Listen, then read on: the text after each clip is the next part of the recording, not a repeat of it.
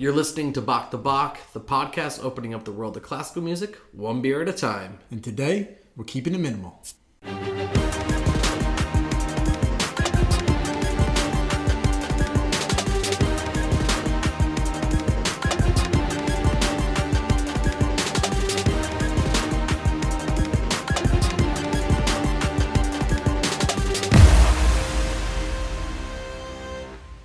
Welcome back to our second episode of Season 2 of Bach to Bach. Hope you enjoyed the last one with Dan from Rock Harbor Brewing. Yeah, it was nice to have a guest again and not be by ourselves. If you haven't been up to Rockland yet, it is worth the trip just to go into that place and into his restaurant and have a sandwich. We had lunch there on a Sunday afternoon, and it was purely by accident, wasn't it? It was. And just like the rest of our lives, like normally, we are now again by ourselves and lonely. But this is now one of our mini episodes we've done in the past. We're bringing these to you, but every other week. And we're going to kind of dive into something, both music, a little bit we haven't talked much about, and a style of beer we definitely haven't talked about. Yeah, because normally it's not in my wheelhouse as far as beers I like, but... We're dealing with one from Oxbow Brewing. Now, this isn't, although it is a Maine-based brewing company, you can find this as far south as D.C. in restaurants, pubs.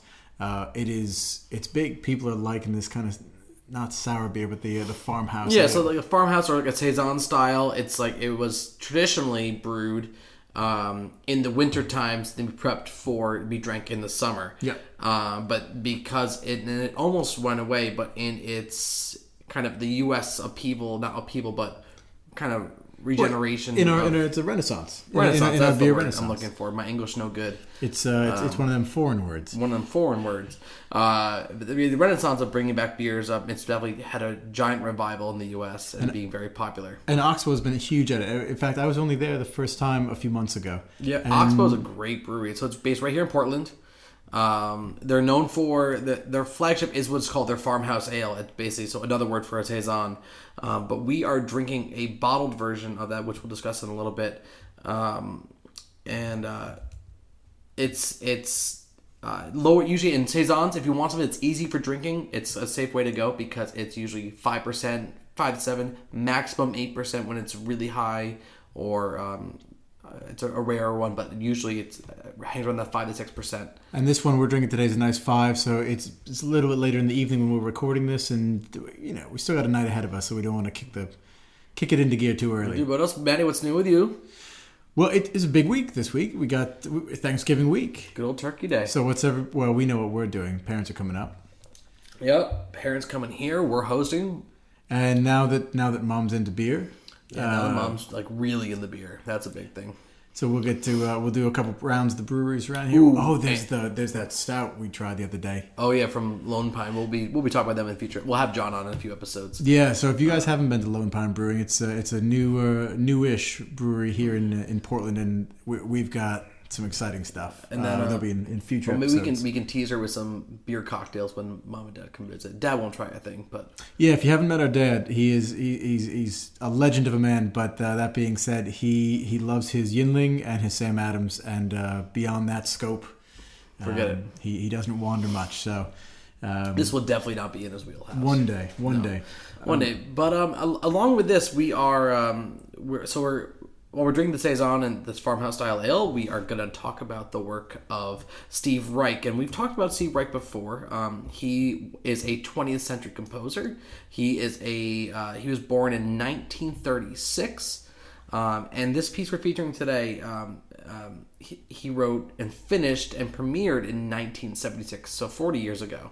Actually, not too long before I was born. No, not too long. That's math. Good job, man. I didn't actually get the exact number, but and this goes back to the conversation we were having with Dan last week when he was wondering what is considered classical music, and we touched on how broad a spectrum it is, and now it's like writing, playing, and composing in the classical style. Like, yeah, I think it's still there's if you wrote a piece like Mozart now, I don't think it'd be considered classical music, but I think it'd be considered contemporary in the classical style. Yeah, and that's kind of like paying an homage to past composers.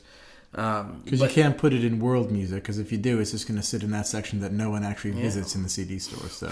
And Steve Reich's still very much alive, still very much still composing, and he's known for minimalist music. So really, and you'll hear this, he really takes one simple, small, maybe four note or two measure idea that lasts a total of 3 or 4 seconds, and writes everything off of that. If you go back, and it's very repetitive. It's almost puts you in a trance. It's not something you want to sit and focus on, or if you're trying to work and focus, yeah. It's not the thing to do it. If you're working out, that's a different story. I think it would do wonders for you. But no, I mean, you do know that it's a recognized form of torture to play repetitive music over and over. Like It has been. Our cousin Sean actually used. They did that. They played rock and roll outside Noriega's house in Panama when they were trying to oust him back in. Back in the 90s, wasn't it? Yeah, but in this music, it's super repetitive. But one thing that's cool is if you really listen carefully, it like one note changes here and there, so little kind of blips of change. And this is a piece that's literally titled "The Music for 18 Musicians." I think that's the name of the piece. Do you think that they've gotten a bit more, just like artists have started doing? No, because he finished Piano Phase like not too far before that, and it's much more literal, but it's. I've always liked the name a bit, but it's such a cool thing to watch. But this is like, so here's the interpretation. So all 18 parts, you have violin, cello, 3 quote-unquote female voice, 2 piano players, another piano player who's also doing maracas, marimba and xylophone. What's the audition for the marimba and xylophone? Marimba and xylophone. Like? Metallophone and piano. Metallophone. So almost like it's very Metallica, similar to a vibraphone. But piano and marimba, xylophone and piano, clarinet and bass clarinet on one part, clarinet and bass clarinet again, and the last 18th part is female voice and piano. So, you lost me around violin. Yeah, you don't need to, because basically it's repetitive instruments. Basically, you're getting this really similar timbre, really similar instruments making the same sounds. But they're playing, everyone has a different part. So no one's playing the same thing, but it all weaves in. And so even though it's really this repetitive thing, you have to lock into your part playing it or singing it and kind of tune everyone else out. And it's really hard to do that. But this is a piece has, I believe, if I'm correct, I think 14 variations, and we're listening to the 6th one. And we've done pieces. This idea of taking a theme and making variations on it has never been new. Yeah. We've done a few of these pieces. Did we do Art of Fugue? We did, yeah. Art of Fugue's a perfect example of that. That was episode 5, was it? It was something like that. Where he, like, same idea. He wrote a 2-measure melody, but he did like a variety of things. This is like the same idea, but then droning on that idea. Yeah, and you'll see that throughout the entire history of classical music, especially with pieces entitled "Variations on a Theme by Blank," and they'll, a theme by Corelli. Like last week we featured the Rhapsody on a Theme by Paganini. Oh yeah, there you go. There's the variations from that. But this, actually, I was wrong. We're listening to the 4th section, not variation. 4th section of this piece. Go ahead. Well, there's, just for the people listening at home, is there a standard minimum number of variations when composers write these pieces? Is there? Is it completely varied? Do they write 4 or 5? Do they always do more than 10? Usually, it's minimums 4 to 6. Maximum, Bach did 22. Yeah. This we're looking at 14. And the original theme is the pulses. That's what they're calling it. Right. So it's there is no set limit. Again, especially since music's gotten more out there, it can explore to a whole new level and there really is no limitation to music anymore because it's getting way more out there as time goes on. Yeah, well, no, agreed with that. But to bring it back 40 years, this piece is actually really cool and really cool timbre. The use of so many marimbas and xylophones and metallophones, it's such a cool sound. And it's a word we've used quite a bit, but just if God forbid this is your first time listening to Bach, what is timbre? Just can you define? Timbre is just like the way it sounds, like not the notes itself, but the tone. Like is it a warmer tone? Is it a more harsh tone? Is it overall higher in registers or lower? Does it have like a rumble to it? Does those kind of different sounds? Does it bite? Does it make you kind of irk? Those. So that's a great vocab word you guys can put in your into your daily word usage. And it looks like the word timbri. Yeah, that's right. That's timbri, right. Timbre. Anyway, so let's take a listen. This is a 6-minute section from Music for 18 Musicians by Steve Reich, and then when we come back, we're going to talk more about Oxbow's Crossfade Farmhouse Ale. So enjoy.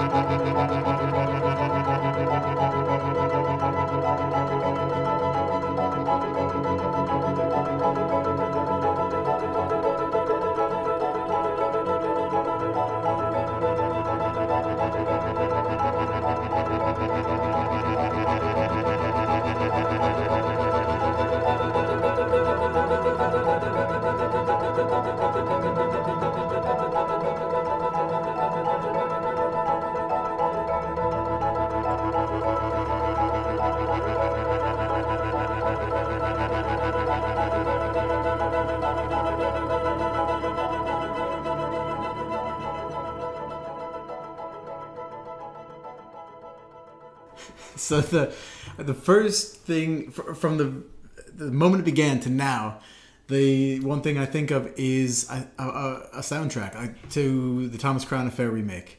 With Pierce Brosnan? Yeah, that it gets me in that frame of mind. It's not a piece I would listen to potentially on its own, but I think it would complements a visual display perfectly, and maybe that's how the world of classical music might be moving as a whole. You know, you start to see that nowadays in concerts. You see projection screens being used for concerts, and maybe that's the way it's all migrating.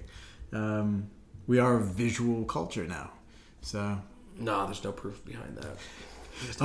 We made a mistake. The although Oxbow. So that's when a bunch of frat boys get together. And Oxbow. The Oxbow Brewing is actually done in a small barn in Newcastle, Maine. That's right. Yeah, it's about halfway. Tasting rooms down here. Exactly. Oh, and the blending and bottling's down here as well. But it's about halfway between Brunswick and Rockland. So, which is, if you've been up this way, a stunning stretch of the coast. And the way they write about it, it's in a small little barn, and that's where they're doing all their jazz. We ought to get up there sometime. Yeah, shit. It's not that far. No. By foot, absolutely. I just drove up to Rockland after work the other night to pick up a coffee table and drive back down. We could easily go up for a tasting. Okay. But if you haven't been to their tasting room, it's in the East End.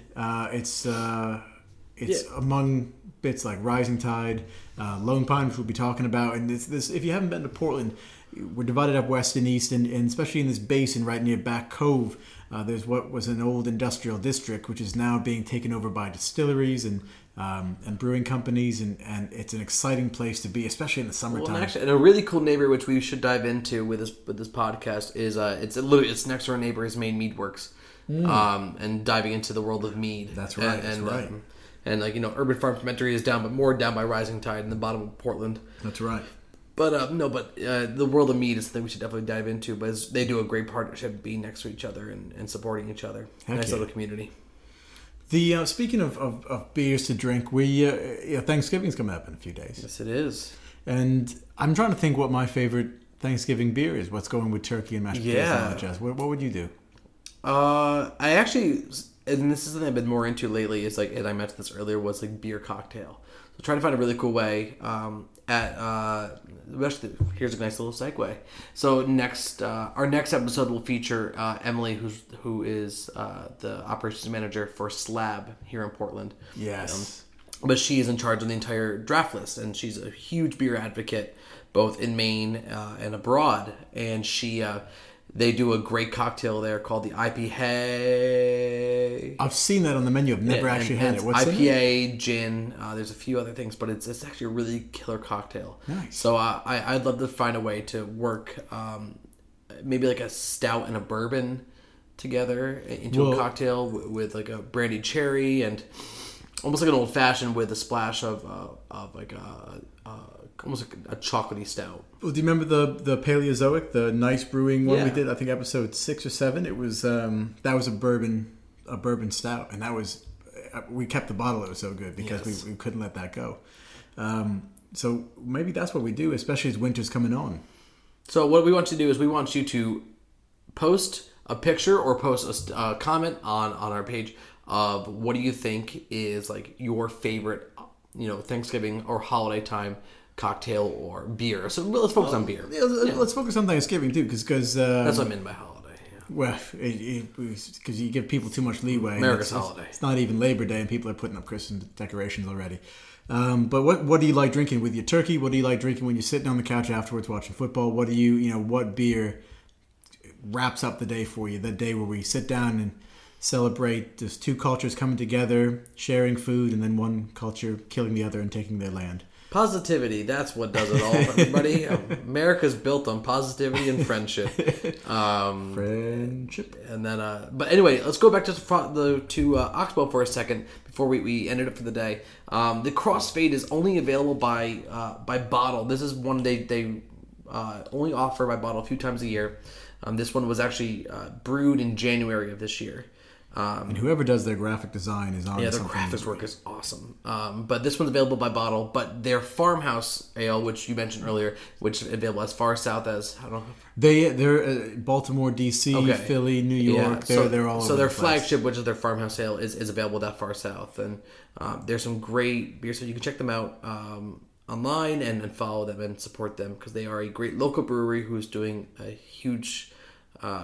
They're making a huge impact nationally. They got a massive following, yeah. It's because it's filling a niche that not a lot of everyone's hitting the heavy IPAs, mm-hmm. hitting the really flavorful porter stouts and coppers, and the Oxbow's taking that saison farmhouse niche that no one else is really kind of conquering at the moment. And then 2 weeks we will feature the beers of Allegash Brewing Company, which is exciting because not only do we have their Curio and their Triple.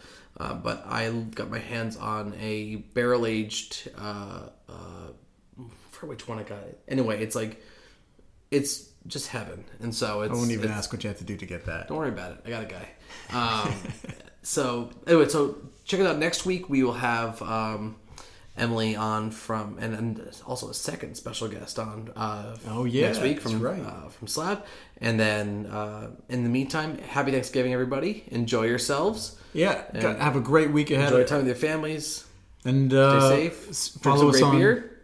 Always drink great beer. Listen to good music. If you're going to be traveling on the road, pull out some classical hits. Especially if you're traveling alone, this is the best time to kind of start exploring some classical music. And if you want to feel less alone, you can listen to our podcast while you drive. You might hate yourself when you're done, but at least you did something.